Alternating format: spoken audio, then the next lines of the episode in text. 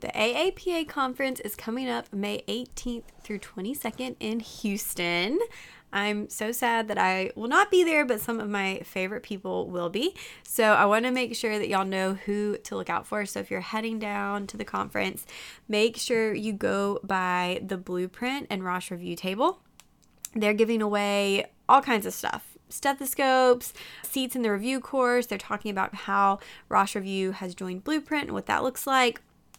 But definitely go stop by, say hi, get some swag, tell them I said hello, uh, and it'll be a really good time. I'm sure y'all will have an awesome time in Houston. Make sure you go to Torchy's Tacos, my absolute favorite, and spend some time in the exhibit hall exploring we know that I love Rosh Review um, by Blueprint, and they have so many great resources. So, whether you're looking for Q banks, PANCE review courses, now is the time. And usually there's some special stuff, so go check it out. Welcome to the Pre PA Club podcast. If you want to learn how to become a physician assistant, you're in the right place. I'm your host, Savannah Perry. Let's get to it.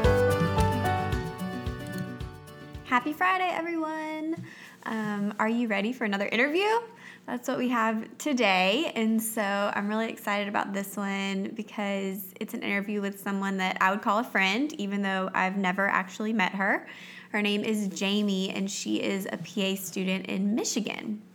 So, this is just where the internet is so cool and it's such a small world, and we get to connect with people and get to know people that we never would have known otherwise. So I think Jamie and I connected first on Instagram, and she was kind of chronicling her journey through PA school, and now she's in rotations.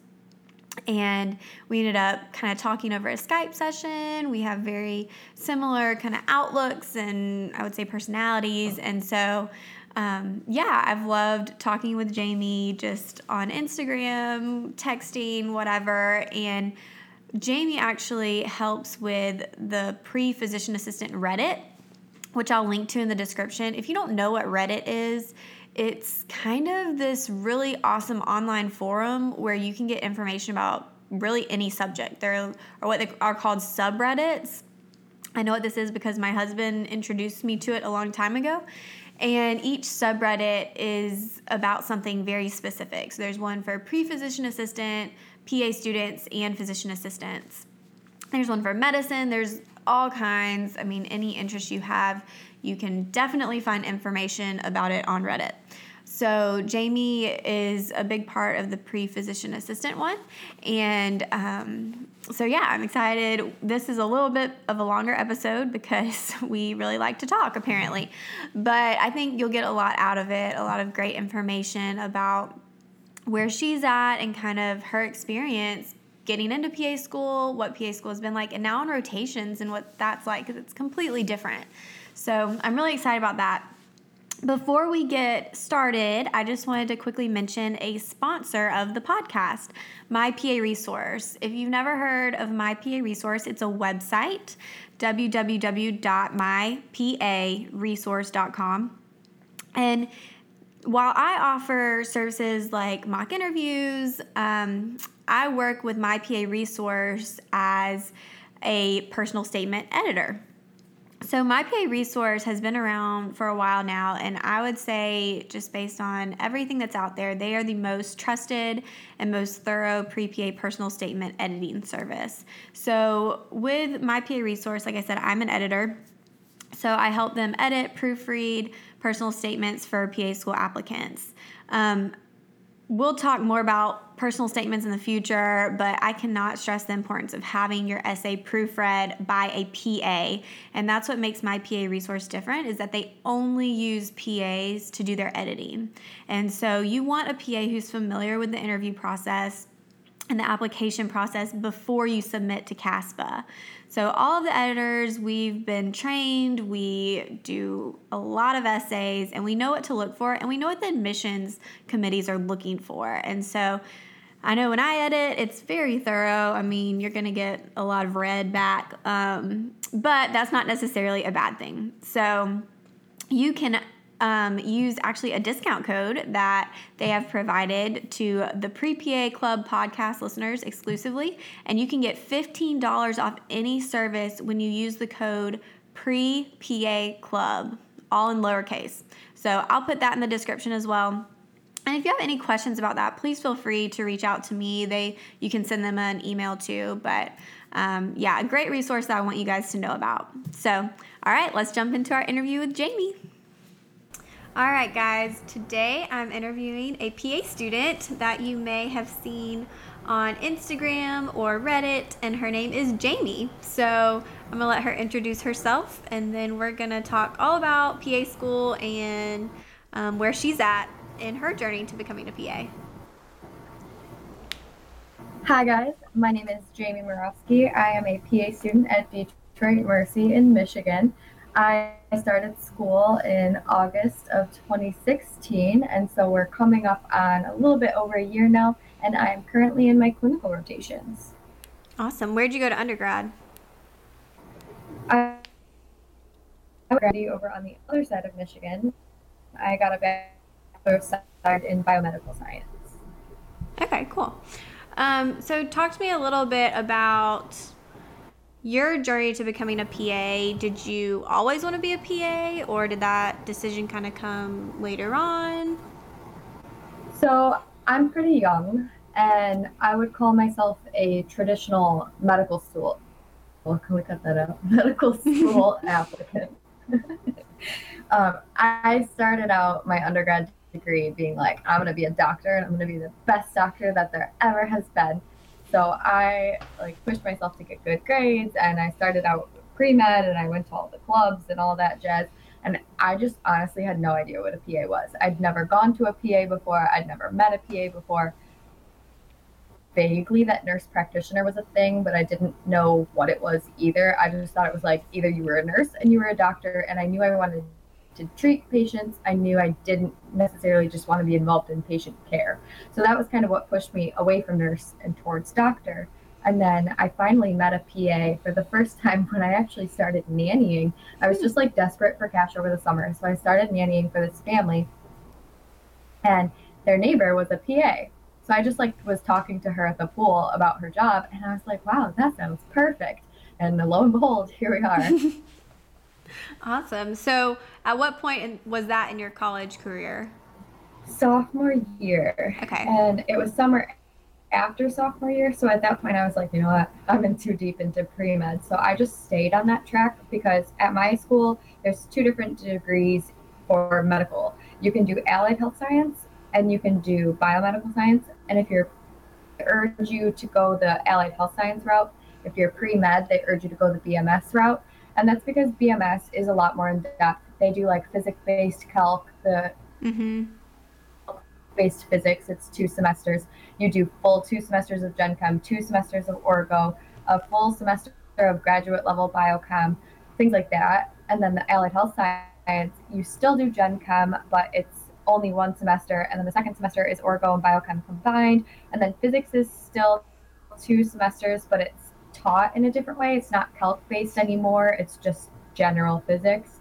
So you're still getting all the same classes, all the same content. Route is meant to prepare you for the MCAT. And at this point, I didn't want to be a doctor, but I was just like, eh, um, let's just keep going. So I ended up graduating with biomedical science. Okay. So at that point, I'm assuming you didn't have any healthcare experience? None. I had never talked to a patient before unless it was in the waiting room at my own doctor's appointments. Whoops. Um, what did you do to fix that, or did you? What steps did you take to switch from pre med to pre PA? So first, I started frantically searching PA programs and figuring out like what do we what do you even need to do to get into PA school. And I quickly learned that I needed to write a personal statement. I needed to get healthcare. And with the health healthcare experience, I was like, I do not understand all these differences. Like, what is a patient care versus healthcare? How are they different? I don't understand. And so my academic advisor just told me, like, everyone's a CNA. Like, just go be a CNA. Then he gave me the information for a local course. And I was just like, okay. So I ended up going to a two week course. And then within like two weeks after that, I took the little national certification exam, which was honestly quite stupid. And then I worked at subacute rehab called Sunset Manor. Community itself is called Sunset, and then there are a bunch of different little facilities that fall under that spectrum. And I worked at two different locations. And in those locations, there is subacute rehab, long term care, and Alzheimer's dementia care. And I worked kind of all of them, doing ADLs mostly, uh, helping people with their activities of daily living, but we also did vitals and we helped the nurses with patient care. Okay. Do you think your experience as a CNA not only helped you get into PA school, but has helped you just on rotations and with patient care? I would say, from a bedside manner standpoint, absolutely. It helped me learn how to talk to people and not even talk to them, but how to listen. Um, you'll probably notice throughout this podcast that I talk a lot. so that was one thing that I needed to learn was like how to sit back and just listen. So that was probably the biggest thing I learned was just like when someone's really upset because of their health, like as a CNA, you're the person that they're crying to. So that was probably my first exposure to like that aspect of healthcare. But you also got to see people like rebound because in rehab they do go home and so they recover and it's really cool to like watch them heal. So that was inspiration into staying too because I was like, wow, these treatment plans are working great for these people. Look at these guys go. Yeah, I worked at a rehab place as a CNA too, so we have very similar experiences there. Um, when it came time for the application process, did you apply while you were still in undergrad or did you take a gap year? I applied while I was still in undergrad. I was at the end of my junior year, very similar to how you are in mm-hmm. high school when you're applying for colleges. I timed it specifically so that by the time I had interviewed and been accepted, if I was, I would be starting the following year with no gaps. Okay. Were there any weak parts of your application or anything that made you think you wouldn't get in the first time? I would say definitely my shadowing experience was lackluster. And if you really dug deep into it, it was a little fudge. I shadowed at an electrophysiology PA's office. And I guess technically not office, she worked at a hospital. So in her group of cardiology, there was also a cardiovascular surgeon. And between the two, I bounced back and forth all day long for a couple different visits. But I put them down each for the same day. Mm-hmm. But I didn't date them, if that makes sense. So I said, like, oh, I did 10 hours with this person and 10 hours with this person. But technically, that was the same 10 hours. Gotcha. So don't tell my school that. But Probably not a deal breaker. Otherwise, experience wise, I I just don't think I had a lot of hours. My experience was pretty lacking. I only basically met the minimum for both for most schools. I had about a thousand hours, and I was working other jobs too. So I like heart into it. I was kind of just checking off the boxes because I just desperately wanted to be in PA school. So I figured, you know what? Like, if I don't get in, then I'll like really work on revamping it. But for now, I'm just gonna see if I can do it from where I'm at. Gotcha. Okay, so what do you think made you stand out on your application? Was there anything that you feel like just was awesome? So I must have had something going for me because I got it. exactly. I would say my two biggest ones are probably academics and my work ethic. I think one thing that's pretty unique to me is that I have always worked from the moment I was able to at 16. And even before that, I started babysitting when I was 11. But at 16, I started working at Taco Bell and I worked there as much as they would legally let me. and then I got a job at Applebee's when I turned 18 because that was when you were allowed to start handing out alcohol. You weren't allowed to bartend still. You can't do that till you're 21, but you're able to serve liquor. So then you were able to get tips. Mm. So I started working at Applebee's and then I was also tutoring. I was the whole PA journey and working full time while going to school full time. And I think a lot of students, especially students my age, they don't work and go to school. Most of them party and go to school. So when I talk about like, oh, like how did you spend your free time? I was always like, oh, I was at work. That was really unique to me. Obviously, lots of people have jobs, but I was kind of excessive about how much I was working. Interesting. Med track helped me a lot. I think that the fact that I took such difficult classes made me stand out because how, how many PA applicants have taken Calc 2? have taken an advanced biochem graduate level class just and I didn't just take them, I performed well in them. Definitely aided my application a lot. Yeah, I think academics are I mean, they are one of the most important parts. Um, and I had sure. classes under my belt. Pharmacology, I took anatomy and physiology separately. The physiology I took had a separate lab component. I took microbiology, and microbiology was two semesters. Each semester had a separate lab component. Trying to like go as deep as possible into classes I thought would really prep me to be in medicine. Do you think that has helped you do better that, in PA school? Oh, absolutely. Um, by comparison, as some of the people who have been in medicine longer and more experienced with meds, I think didn't struggle as much. But some of the classmates who are comparable to me in age and like life experience, I think having the pharm class and the patho class definitely helped me because I was able to like jump into pharm and be comfortable with it. Like I already had that basic understanding of beta blocker ends in OLOL and mm-hmm. it works on the sympathetic nervous system. So I think that definitely was, but I wish I had retained more because there were many times where I was like, oh my gosh, I can picture him telling me the side effects of this in undergrad, and now it's on the test again. I know it's important, but you just like your your mind blanks, and but it definitely helped. Well, that's something I'm sure we'll talk about in a minute when we talk about clinicals. But I felt like pharm is one of those things that until you're actually doing it, it's so difficult to really learn. Absolutely agree with that. Yeah. Um, okay, so when it came to application time, how many schools did you apply to? Six. Okay. What was the most difficult part of your application process? Um, initially, I was going to answer this with writing my essay, mm-hmm. but now that I'm thinking about it, I, I had a hard time with all the little minuscule details. Like some schools accept your prerequisites if they're still in progress, some mm-hmm. of them don't. Some of them want you to take an upper level class, which means it has to be greater than 300. So your 290 level class doesn't count. There's all these little like caveats and stupid fine print that you don't really you're doing just like looking from CASPA. You really have to tease it out from their websites. And I think that schools kind of do that because they think, oh, well, if this person really, really wants to go to our school, they'll have looked at that. And at the time, like I did want to go to PA school, but I was just trying to like up in around Michigan or outside of Michigan, but still kind of close to home, and just kind of go from there. So I didn't fully, fully look in depth.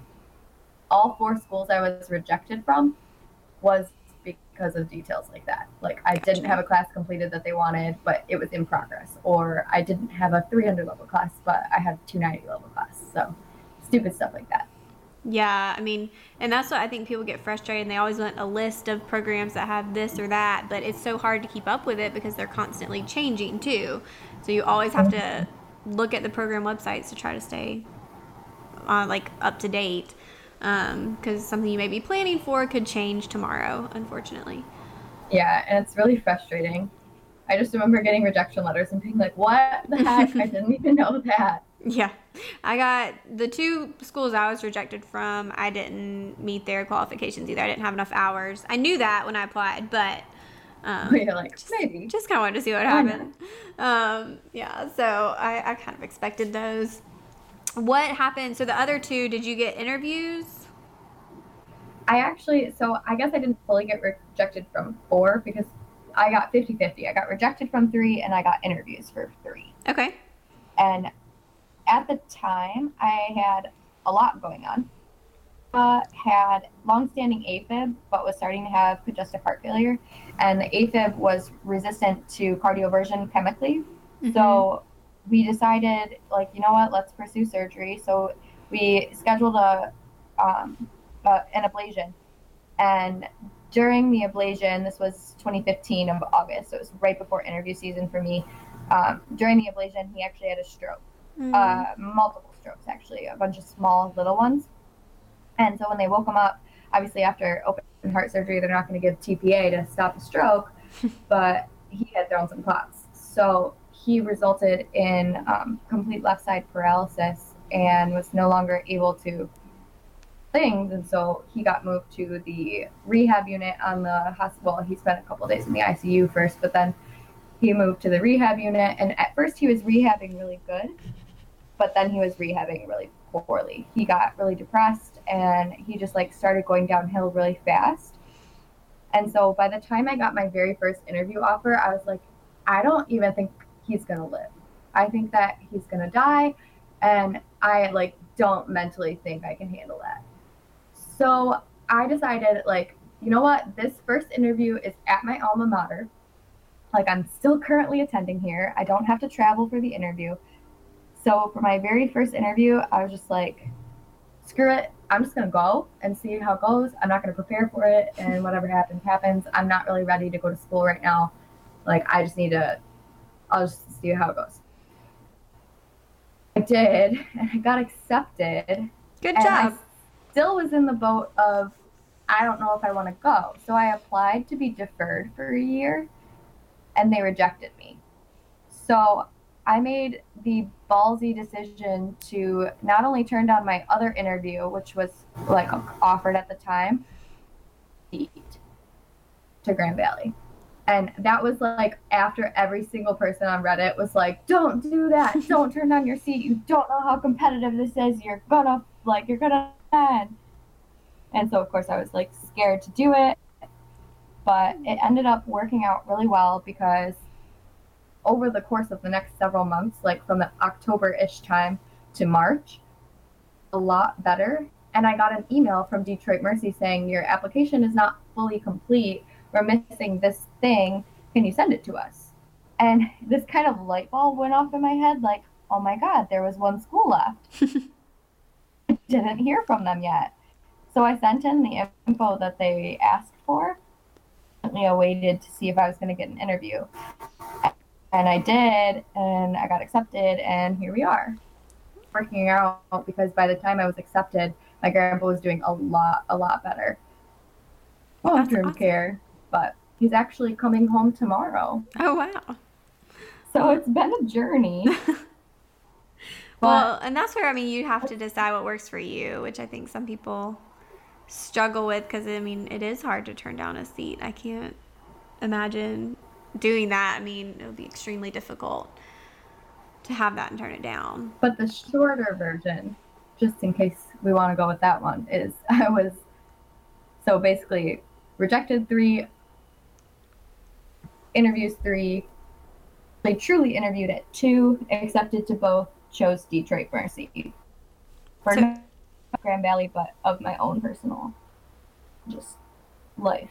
Yeah, and you're happy with your decision. I mean, I have nothing to compare it to, so I'm happy. There you go. I don't know how other PA programs work, um, but I think I have a phenomenal education. I've had a really good time in clinical so far. My experiences have been just nothing but high quality, so I can't really complain. well, that works. What has been most surprising to you about PA school? Uh, that I could fail something and how easy it was to fail something and have it be so important. I've never like put effort into something and then not done well on it. Not well on things, but only ever if I didn't put the work in. So for the first time ever, like I was actually studying for things, but I was still failing. I failed two exams the first semester, and you can read that. There's a post about that. I'll link to it. But yeah, so I think that was my biggest surprising thing was just like how horrible it would feel to fail. Yeah, I failed a test my first semester too. It was a pharm test, the very first one, and yeah, it Ooh, that's wasn't. very discouraging. It wasn't failing, fun. Failing in the very very beginning is even scarier. Yeah. Definitely. I mean, I just I, I realized that I was going to have to study differently, and I just didn't really know how my teacher tested, and um, he was a very interesting professor, and um, from that point forward, I learned what to do to do well and how to study for his test. But yeah, that first one, and I barely failed. You had to have a 75 to pass, and I think I got like a 73. So It's the worst Ugh. feeling. I have repeated and will repeat until the end of time that I would rather fail, fail than miss it by a point or two. right, Because there's no worse feeling than being like, I'm almost good enough, but I still suck. yeah, it was it was not fun, and just having to like own that and be like, because they would in my program they would tell you that you like you'd get your score back, and then it was up to you to like go to your advisor and figure out how to remediate. So then I'm doing like the walk of Ah. shame to go talk to her, and it's like two weeks in, and I'm just like, obviously I'm already a failure, but I did better after that. Here we are. I, I made it out, so we're good. yeah, um, that's the spirit. yeah, no big deal. Um, is there anything that you think you could have done differently to prepare yourself more for PA school? I think it would have been better to have more medical experience, something maybe higher quality, even just like maintaining being a CNA, but changing settings instead of working only in subacute care. Typically, hospitals for patient techs, they want you to have a year of experience. So, after working there for a year, what I should have done is probably move to the hospital so I could have seen like higher acuity stuff. That is not the end of the world. It's definitely doable. Otherwise, I wish I would have tried more in my undergrad medical terminology class because even now I'm like, I feel like I could figure out what this based on all of these little suffixes and prefixes, but I'm like, I don't know. I'm gonna have to look it up. And then the other thing would probably be I wish I had taken a cadaver lab in undergrad because when we did our first dissection, very overwhelming. I have never even like seen a well, that's not true. I had not seen a dead body before because we had done post mortem care at the nursing home, but I had never dissected anything before. A Yeah. whole different experience. Yeah, it can be. Uh, we had a cadaver lab too, and it can be. It's a great experience, and I mean, definitely one of the most unique things I've ever done. But yeah, it I was think a little overwhelming. As a side note, that's one thing that is so important is having a cadaver lab where you do the dissection in PA school. And I would think that's one of my top things I would tell someone to look for when they look for a PA program is to make sure you have that experience. Yeah, that's my advice, especially if someone wants to do surgery. I Yeah. think, and I mean, even like I'm in derm, which is very minor surgery, but just being able to like, and it's different in a cadaver versus a living person, but seeing like the difference and feeling the difference in like nerves and arteries and veins and Mhm. what that's really like. I mean, yeah, I mean, And I'll like never in your forget that. anatomy book, like arteries are red and veins Mhm. are blue, and nerves are yellow. But in the real body, like you're not going to be able to tell them apart until you physically touch them with your hands. Yeah, exactly. But yeah, no, I, I thought that was a really cool experience too. Hmm How have you found it difficult to balance like personal life and school life, or has that been easy for you? It's definitely been a challenge. Um, in the first semester, I think part of my problem, part of why I was failing things was I was trying too hard to maintain my social life Mm-hmm. and I was not giving enough to my schoolwork. But that said, I think that you can't cut it out completely. You do need that balance. You do need that support system. It's really important to not bail out of everything. Every once in a while, going out to dinner or like going to a movie or having a date night with your boyfriend or going to see your mom or like just calling your grandma, like those things are so important for your mental health underestimate that and they're like well i need to study and so they say no to a lot of things and i think that negatively affects you so i think i found my balance after christmas break after christmas break i felt so burnt out that i knew i needed to make a change so i tried to make more time for me by going to the gym sure i was calling my mom calling my grandma and like going to hang out with people but not super often and not timed poorly, if that makes sense. Like I wouldn't go out the week before an exam anywhere at all.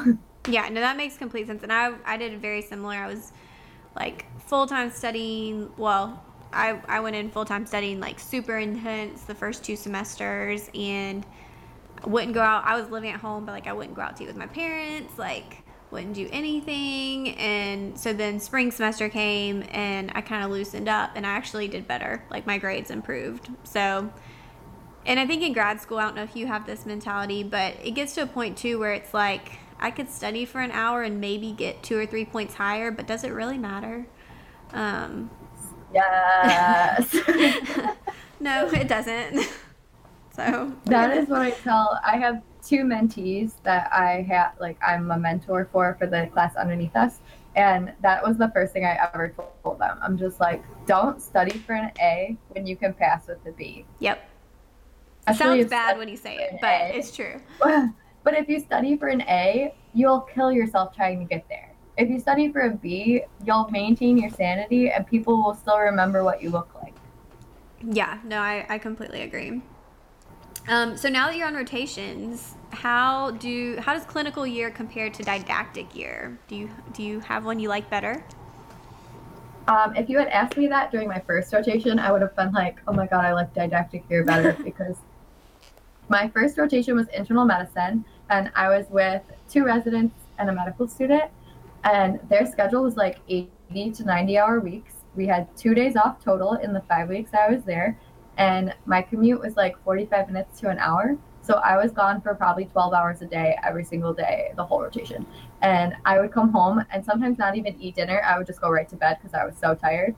And I don't remember. But then the next rotation, immediately after that, I didn't have to be there till 9 and I got to go home at 4.30. So it was like, and no weekends. So it was like in the two. Like all of a sudden, I had so much free time, I didn't know what to do with it. But now I feel like in this third rotation, and so I would say now I'm like, oh, clinical year is amazing, and didactic year was horrible. that's right. Yeah, I remember us talking on Instagram when you were in internal medicine, since that's what my husband's a resident in, and I was like, yep, this is his life. I'm, I know exactly what you're going through. I didn't have to do it, but I've watched him do it. So, yeah. Yeah, and the funny thing is, one of my classmates was in internal medicine at the same time, the same hospital, but with a different doctor, and her schedule was like 4:30 most days. Sometimes she'd stay till 5:30, but she never worked weekends. And so it's it's really funny how you can have the exact same rotation and have a completely different experience. That's true. And that I feel like and you'll probably see this more as you go on, but it kind of I don't want to say it taints your opinion of things, but like for example, I think you had a pretty good psych rotation. I did not. I I did not have a good psych rotation. I was on inpatient for 4 weeks. It was just really intense and I came out of it like not liking psych at all. Um, but like some of my classmates had really great psych rotations or like I had a great peds rotation and they didn't. And so it really, depending on what you see in your rotation, really affects how much you like it. And it definitely is kind of what you make of it too, because it's really funny that you had the impression that my psych rotation was great because I was literally warned before I went in there that it was going to be the most horrible experience I had ever had. Like, so scared because my classmate was telling me how horrible mm-hmm. it was. She's like, there's no providers there. You're not going to get to do anything. All you're going to do is sit around, make sure you bring stuff to study because you're going to be bored out of your mind. But I ended up doing a ton at that rotation. I sat in on group therapies. Like, is the, the admissions nurse called in, so I ended up doing admissions all day long. Like I'm, I won't necessarily be doing that as a PA. Like I'm not going to do admissions for a substance abuse treatment center, but like they asked me if I wanted to do it, and my philosophy in clinicals is if they ask you if you want to do something, you say yes. Agree. Even if it's like, can you replace the paper towel for us? Yeah. Just it's be very willing. Yeah, and very willing. And I think it's made a good impression for me because my evaluations so far have been pretty good. They're like, Jamie goes above and beyond to help us with whatever we need. yeah, I think, and I guess for me too, like I assume that's how everyone is, but I remember being on my internal medicine rotation and it was like the third day and I was halfway through clinicals and the PA I was with and the doctor they were like, You can start seeing patients on your own and they're like, We don't always do this, but you seem like you really want to be here.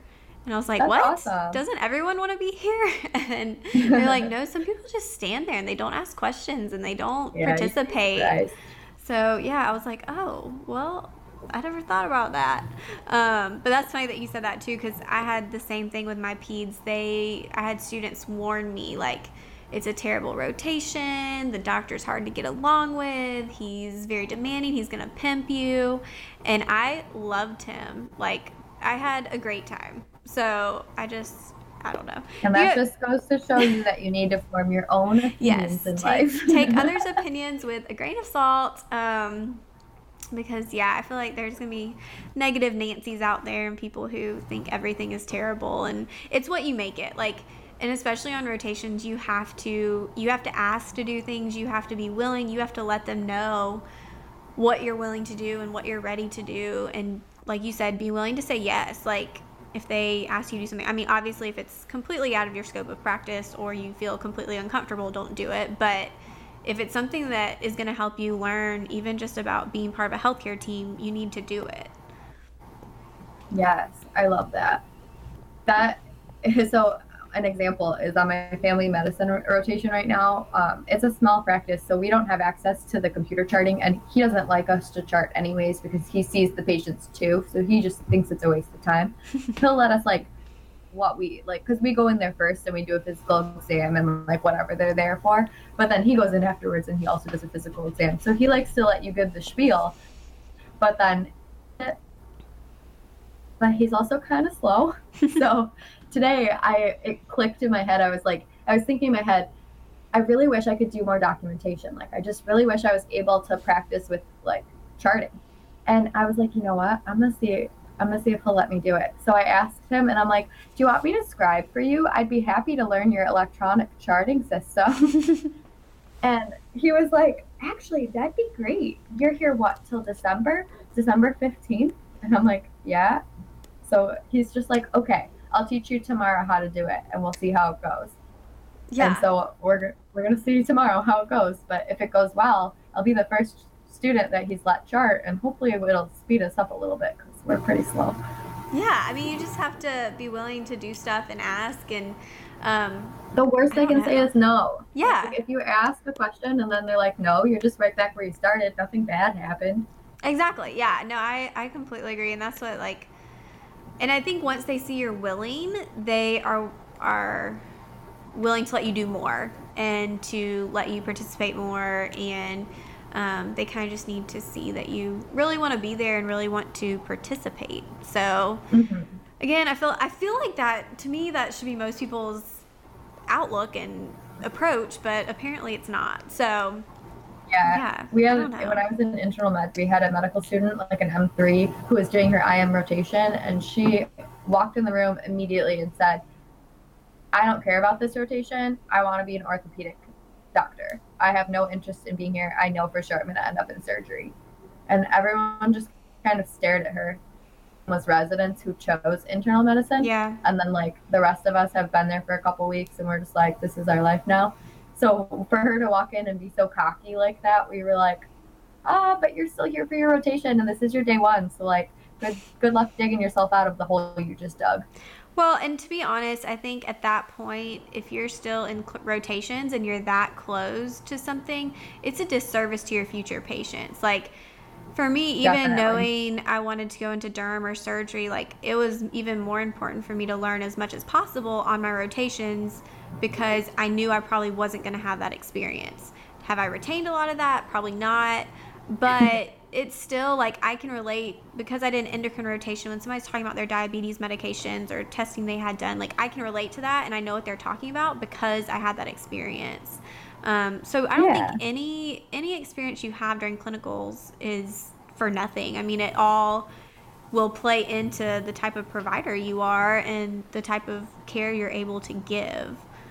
So yeah, that's that's frustrating. But i have what, a question uh-huh. for you that i Okay. just i just thought of a question for you Let's do it. So, because you work in dermatology and like you've seen yourself being in derm, do you? So, number one, does your employer require you to have ACLS? And if the answer to that is no, do you maintain it anyways? So no, I don't. I'm definitely not required to have ACLS. Um, we actually just had a big debate about whether we should have a defibrillator in our office, and I think we ended up getting one, but I could not tell you where it is. Um, and- important thing to know. yeah, I need. I'll ask about that tomorrow.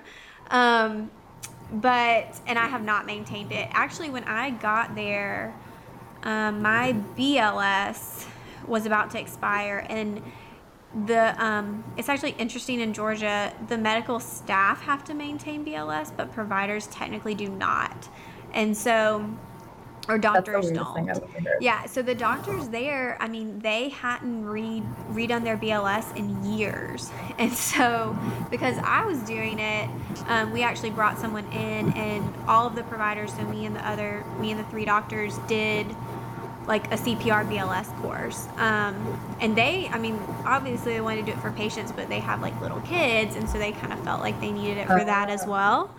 Um, so yeah, so when I got there, I was me and the nursing staff were the only ones who were BLS certified. Um, but yeah, I have not. I mean, at this point, I just I really don't have a reason to maintain my ACLS. Like, even if someone was coding in our office, like I wouldn't have access to any of the meds. Anything, Like, yeah. I mean, I can run a defibrillator, and that's basic BLS. Like, Yeah. that's really all that I need. Huh? What'd you say? I said, and you can call EMS, Right. which is the most important part. Yeah, exactly. Get them to the hospital. Yeah, and so I, if I was in a hospital setting, which I'm not, I feel like I would, I would probably need to know it. Um, but yeah, being, and, and that's what actually I have a friend who works in surgical oncology, and she just had to redo her ACLS, and she does not work in the OR, doesn't work with like ICU patients or anything, not even inpatient. But because she's in a hospital setting, she did have to recertify. Gotcha. Yeah. So I'm not really sad about it though.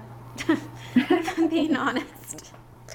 Um, what um, what rotation are you looking forward to the most?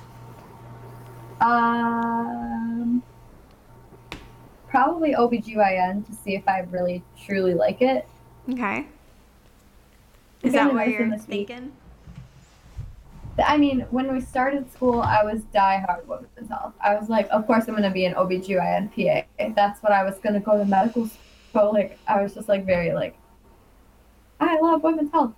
But now, the more that we go through rotations, the more I'm realizing I really like cardiology. As I mentioned earlier, I have a lot of background with it because of my grandpa. And I just like really find it interesting. Both of the people I've shadowed were in cardiology. So I've just been like, it's it's just like that little voice in the back of my head is like, but what about the heart? it's not all about the uterus. Fun this week in family med because he knows that I really like women's health. So a couple different times someone has said like, oh, like control, and he's like, Jamie would love to talk to you about birth control, but be careful, you might not be able to leave today Oh, because I will about all the different brands, all the different styles, all the different ways you can use it. Talk their ear off. So I think I'm looking forward to that just to see like if it's what I picture it in my head. And then otherwise I actually like family medicine a lot. And I really like cardiology. So I hope my elective ends up being in cardiology. okay. So you feel like you're not like a surgery person? Oh no. if I do end up in cardiology, I want nowhere near the OR. I will follow up with patients all day long, but I, I don't think I could do surgery. And not just like I'm not like I think it's cool. I watch videos of surgeries a lot, but I don't think I could stand that long without passing out. Like I get vasovagal really easily. I had I almost passed out today and we weren't even doing anything. We were just talking to a patient. Like not even about anything gross. I just had been standing for like an hour. Yeah, I, I have those same experiences. Luckily, not as often. Um, but yeah, the one I love, I just love surgery. Like, I love being in the OR, and I was with a breast surgeon, so our cases weren't super long. I mean, I would say the most maybe like two hours, three hours, um, which sounds kind of long. But there was one day that the air conditioning was out in the OR, and No. so yeah, it was like 88 degrees, and then you still had to wear like the gown and all of your sterile stuff and the mask. Oh. I and would have passed out for all sure. of our masks were fogging up. People were having to like step out because it was so hot. It was crazy. So, Yeah, that would be, I guess, a downside. But yeah, I guess der- derm's a little in the middle. I mean, the procedures I do are no longer than 30 minutes, but, um, and I get to sit down for them. So it's not bad. I used to think that I wanted to be in dermatology, and then I was like, eh, never mind. ah, no, it's so fun. You should you should give it a shot.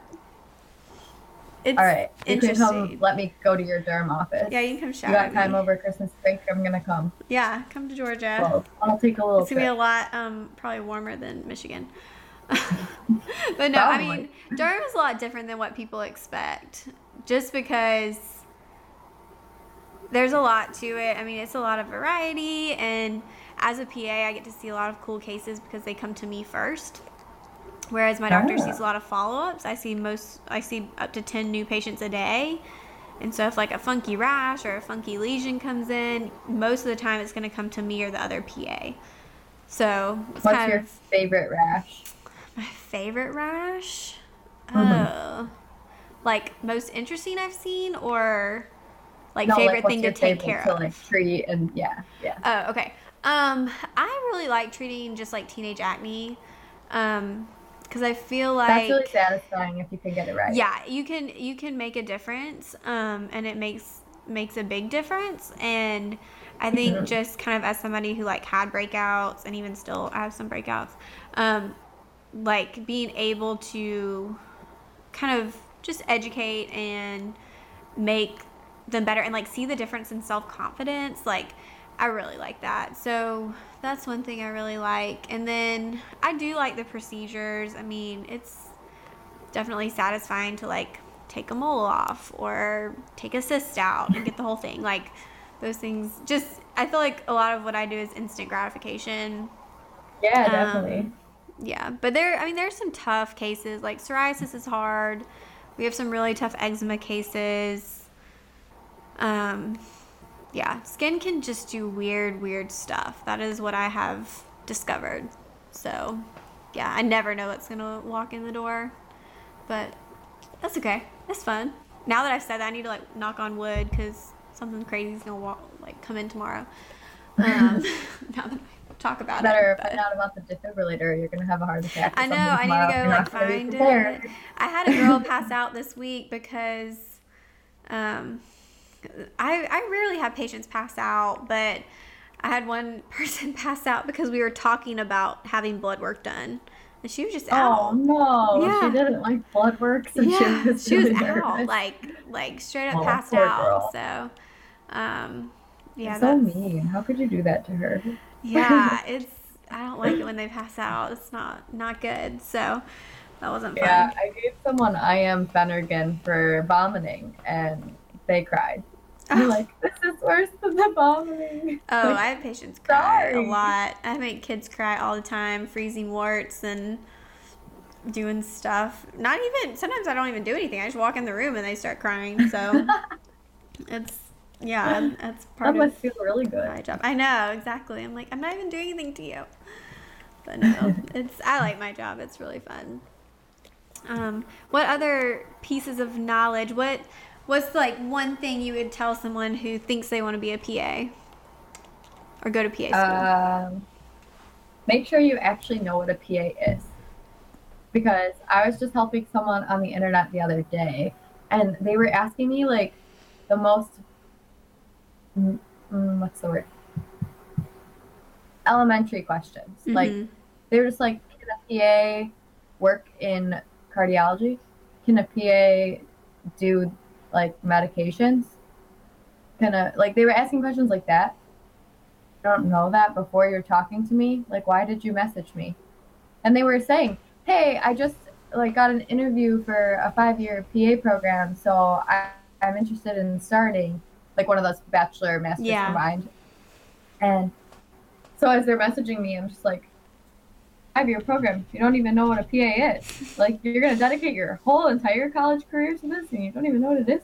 Mm, But Yeah. there's a lot of like minuscule details involved in being an advanced practice provider versus a medical doctor, and I think a lot of people don't realize the difference. And so that would be my one piece of advice: is like as you start applying especially if you're asking real human beings for advice.